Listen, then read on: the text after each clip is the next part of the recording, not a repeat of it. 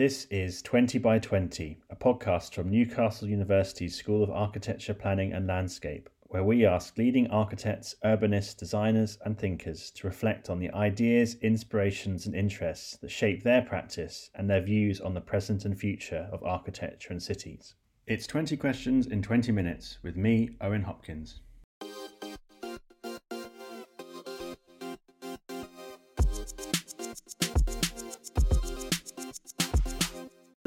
Start with a very straightforward question, the first of, of the 20. Can you tell us who you are and what you do? I'm Narinder Sagoo. I'm trained as an architect. I'm an artist. I'm a senior partner at Foster and Partners. I've worked here since I was a student, um, and here I am today in the office. yeah, unusually um, for, for everyone else, it's wonderful to be looking at you. This is not something that, that the uh, listeners can can uh, can experience, but I have this wonderful view of you in the Foster's studio with the Thames, and I can see traffic going over one of the bridges. Is it Chelsea Bridge, mm-hmm. possibly? Um, so, can you tell us what you're currently working on? We um, we're very fortunate. We we've got projects, as everyone knows, globally, all over the world, um, and and so even though we're not traveling at all anywhere at the moment, from a day to day, even from home, uh, I've always felt this that we're traveling constantly. And so we're working from anything from uh, you know we're doing competitions which of course bring business in. We're working on an airport in europe as a competition. We've been working on a a, a very tall um, tower for a bank in uh, new york which is still live and kicking and full steam ahead and at the same time we've been working on um, um, wonderful little gem of gem of projects like uh, like a little winery in Kent.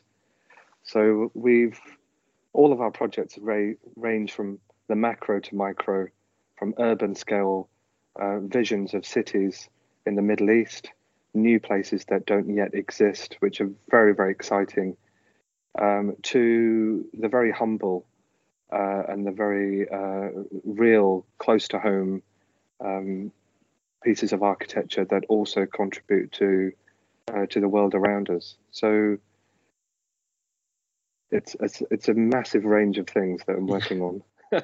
so keeping very busy. Um, so looking kind of back to the sort of the the the, the I guess the origins of of, of your um, your sort of interest and your career in architecture. Can you um, trace that to a particular moment? When when did you know that you wanted to be an architect? Well, I think about this all the time. I, I was very fortunate that I grew up uh, in a family that was very creative. We weren't very well off at all. And because of that necessity, uh, my father and grandfather, who were makers, a carpenter and a metal worker, creativity was a, a necessity to to survive. You know, to fix the car, to take the engine out, change it, to make furniture, um, to repair everything we had it was I, I didn't realize at the time how fortunate I was, but creativity was there. My mother and grandmother were seamstresses, so they would use the same chalk that my father was using on um, metal, on fabric. They'd be cutting it in different ways, and and so therefore, drawing and making for me became something that was just natural. It was just a way of life, uh, and then through school, where I guess I was on the kind of fast moving education um, train that everyone enters at four years old, um, I felt um, I, I, felt that creativity kind of kept um, learning alive for me. So I would draw through um, nearly all my subjects and use drawing as a way of understanding and learning. And then, I, and then when I got to kind of A level, pre-university, I discovered architecture, and it just was uh, inevitable for me to enter a profession where creativity, making, and fundamentally, I think, um, because of my the way I've been brought up again as a Sikh, changing and improving lives. Those three things were um, uh, all encompassing within the field of architecture. So I guess I I may have realized when I was maybe two or three years old that I wanted to be an architect. I just didn't know what it was called.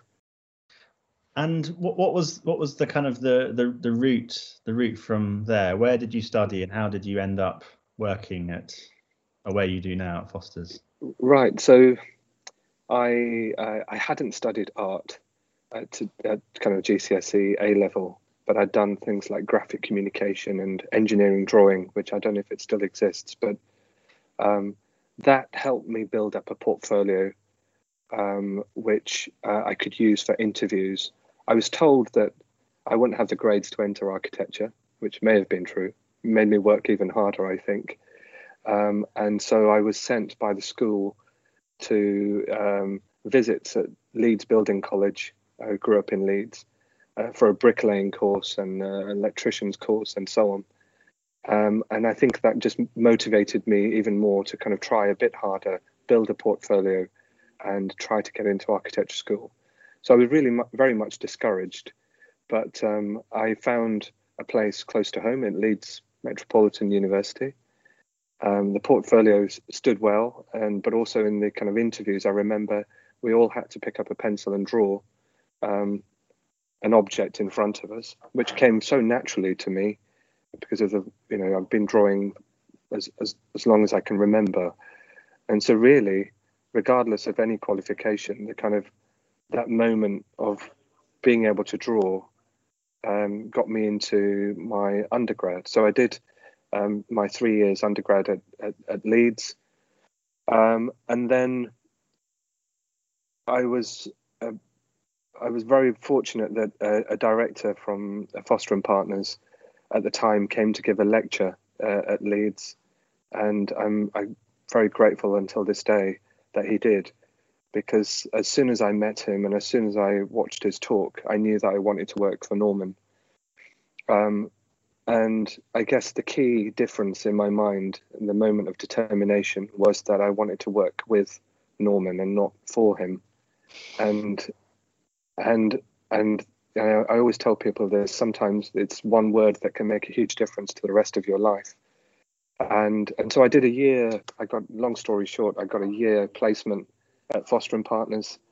Um, I did work with Norman throughout that whole year.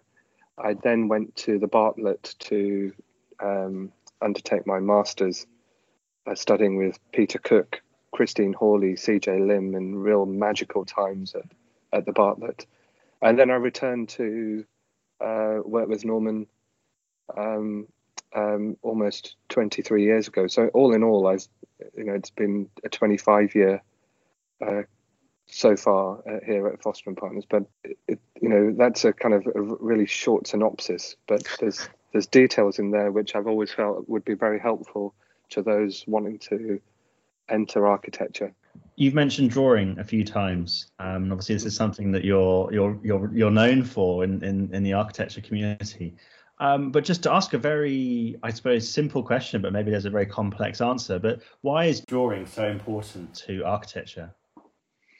Well, you kind of said it in your question. Um, drawing, I find, is a way of uh, it's you know very it's a it, it's a democratic platform.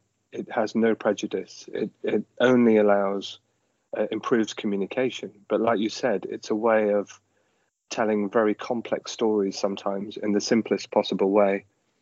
It's very honest. Um, it can be very naive. We use drawing, um, you know, people do think of drawing within architecture of just being final solutions or beautiful presentation drawings. But the way I use drawing, and I always have, is for taking notes, for asking questions, for sitting side by side with our clients and teams, um, turning words into uh, early thoughts, visual thoughts that can ask another thousand questions, or maybe somehow uh, have some kind of solution in there somewhere. But they, I found I find drawing, uh, it's it's another language for me, and I use it um, as well as talking and writing. And funny enough, drawing and writing have kind of um, amalgamated for me over time and become the same.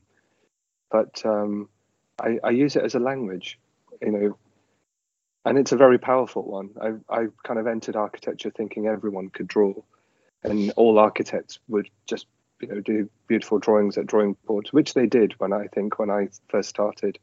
Um, but there are very few people who have carried on that tradition, and so for those of us who do draw, uh, and that's a conversation itself because I believe everyone can draw. We've just been discouraged, perhaps. Um, it's an incredibly powerful tool, uh, even more so than any computer software or um, you know hardware that we that we have. I'm I'm interested in that idea of of it. You talked about drawing almost as this kind of transcendent thing. Actually, um, it cuts across so many different things, um, but it's something that is also very particular, and it's produced using certain tools, certain media. Could you could you talk a little bit about that? Are there some particular drawing tools or media that you keep coming back to that you're yeah. that you're comfortable with? I've never felt I've I've never actually felt that I'm as good as I want to be at drawing, and and I and I think that's I never want to let that go because I feel like I'm always learning. So I surround myself with an, a talented team that inspires me, and I and they draw in different ways, and I learn from them constantly. Um, but I did spend a good 10 years or so um, a, when the practice was smaller, uh, drawing by myself and not in a team.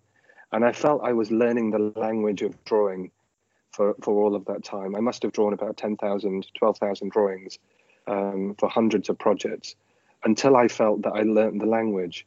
And the language was very much determined by the tools. So, for example, we have 20 minutes to do this podcast and and if I was doing a 20 minute drawing, I would use um, a fast flowing pen, you know, maybe a fountain pen like this one. It's got a bold flowing nib that ink can just pour out, or a, or a rollerball or a biro uh, on paper that's not so restrictive. And then I used to use to slow myself down for more considered, longer conversation uh, with the pen or pencil I would use a much finer pencil or a finer 0.1 pen on paper that's perhaps a little bit more precious. And that would just slow me down and slow my thinking and slow down the kind of um, the thoughts and the conversations that came through the ink.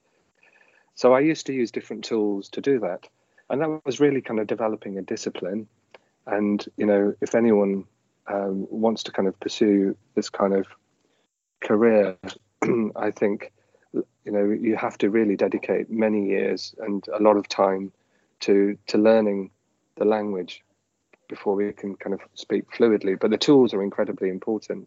And nowadays, of course, you know, I've got in front of me this fountain pen, which I use in my sketchbook, but I've also got the Apple Pencil, so I can draw digitally. I can draw in my sketchbook uh, and at the same time, even on calls like this, if we're using uh, our lockdown tools of Teams and WebEx, I can draw live. I can draw globally uh, in a in a team of two or a team of 200. Um, it, it makes no difference. But so the you know the digital pencil now has given me infinite amount of tools to even not just draw but paint as well. Mm again, you've you've you've superseded some of my questions because I was going to ask, um, and and we are rapidly running out of time, which is as as predicted. Um, but about that, about drawing collaboratively, because you know when one thinks of drawing, you think of you know sitting down with a with with a, a pen or a pencil and a piece of paper, and it's something that's quite personal. But drawing collaboratively is, as as I understand it, is quite sort of fundamental to how yeah. to a lot of the work that you do working closely with with with colleagues? For me, um, I I can't draw anything unless I've got something to say, and so drawing is always a conversation, and you can't have a conversation by yourself. Of course you can, but ultimately that's con- it's a conversation with other people.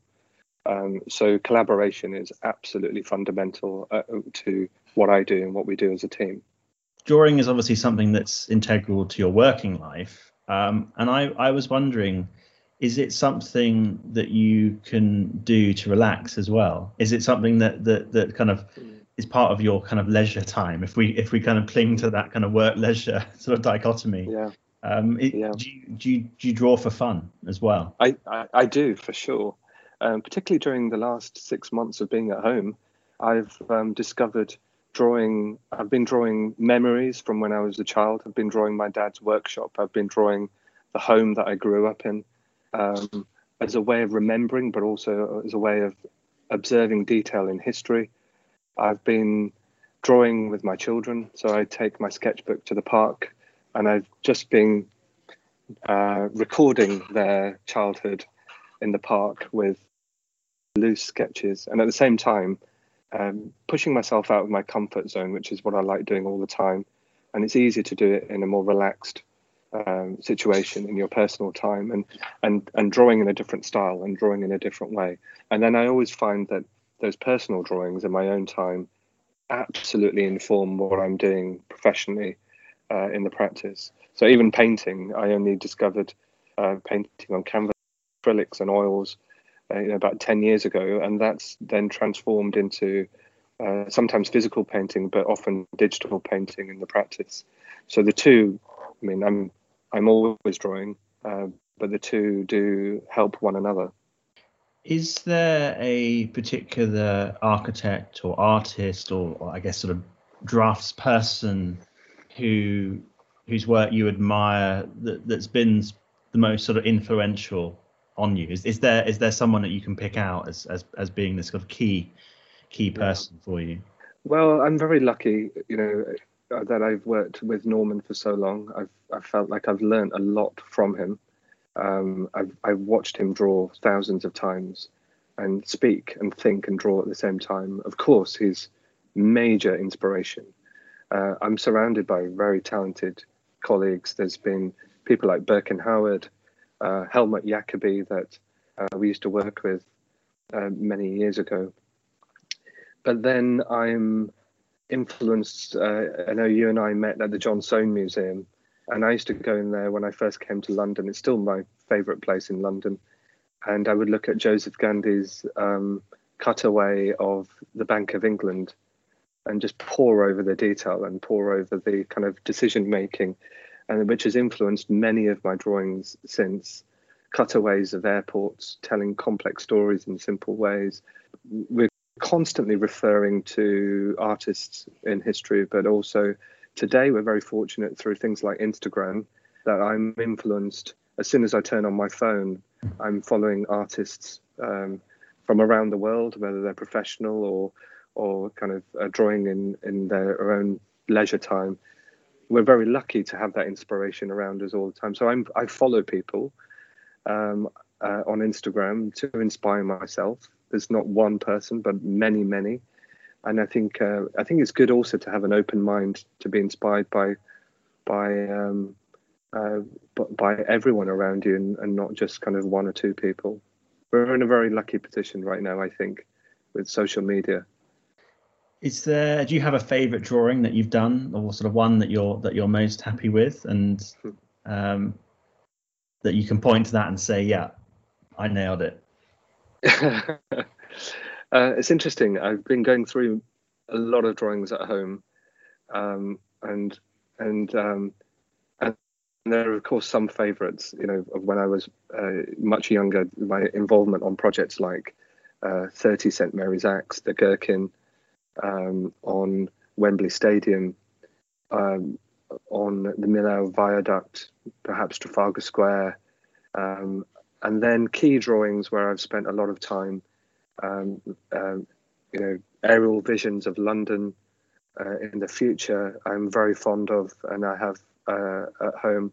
There are very few that I'm that I particularly like, and and that's a real problem I have. I can go through all my drawings and maybe pick out four or five from fifteen thousand that I really really like because they're not at the time they weren't meant to be beautiful drawings they were just meant to be pieces of a conversation um, but what I have discovered is when you go back in time and you look at your portfolio, when those buildings get built and when those projects are realized, the drawing uh, becomes a different, uh, it manifests itself into um, something else. It's truly a moment of vision making, and the, the paper and the ink takes on another value.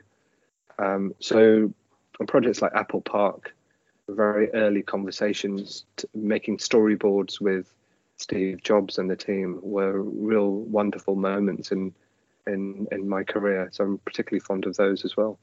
Hmm. So did did you did you work with Steve Jobs himself then?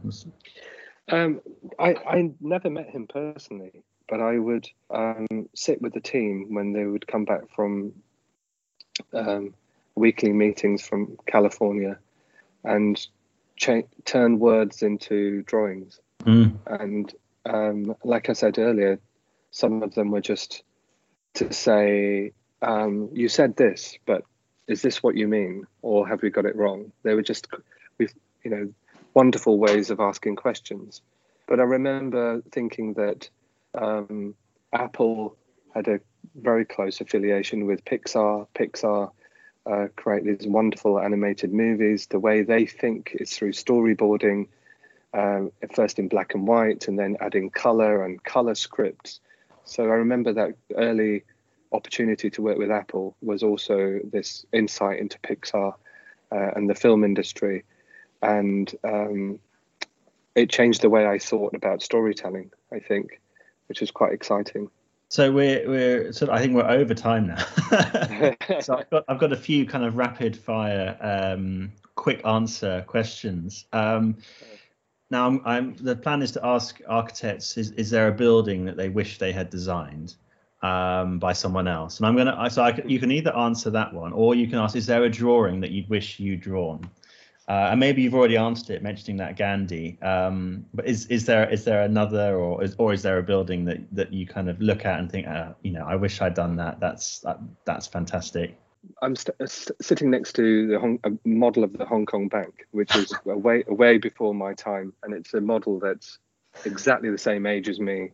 I was too young, obviously, but I really wish I'd I'd been born 15, 20 years before and had worked on some of these amazing projects. Yeah. Um, but uh, for sure, I mean, I'm very fond of other practices work. You know, Richard Rogers, the Lloyd's building, the Pompidou. I wish I'd worked on the Pompidou for sure. Those those photos of, of, of the team, it look it looks like they had a lot of fun. yeah. As I'm sure they did at HSBC as well. I mean, they're these two defining projects of that of that moment. Um, so even even more rapid fire questions. Um, and these these are meant to be a little bit irreverent. So so go go yeah. with it if that's okay. Okay. Is architecture a science or an art? Uh, both. Both. Okay. Uh, city or countryside? City. I'm not going to ask Foster or Rogers. I'm going to ask Palladio or Corbusier. Corbusier. What's your favourite city? Gosh, it has to be London.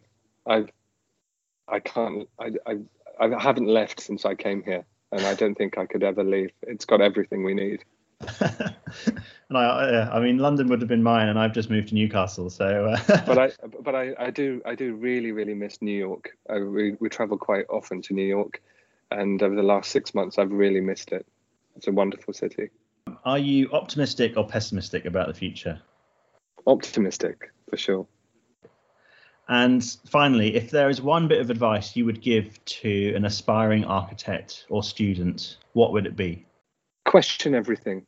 Never take the obvious for granted. Um, question everything, even the question. Be the naive student or child in the classroom that puts their hand up and says, I don't get it. If you can become that person, I think you you master everything. You you innovate, you lead, you create, and you become, uh, I think, truly great through through that spirit. Well, that's that's great. That's really inspiring way to end. Thank you. Thank you so much. Thank you.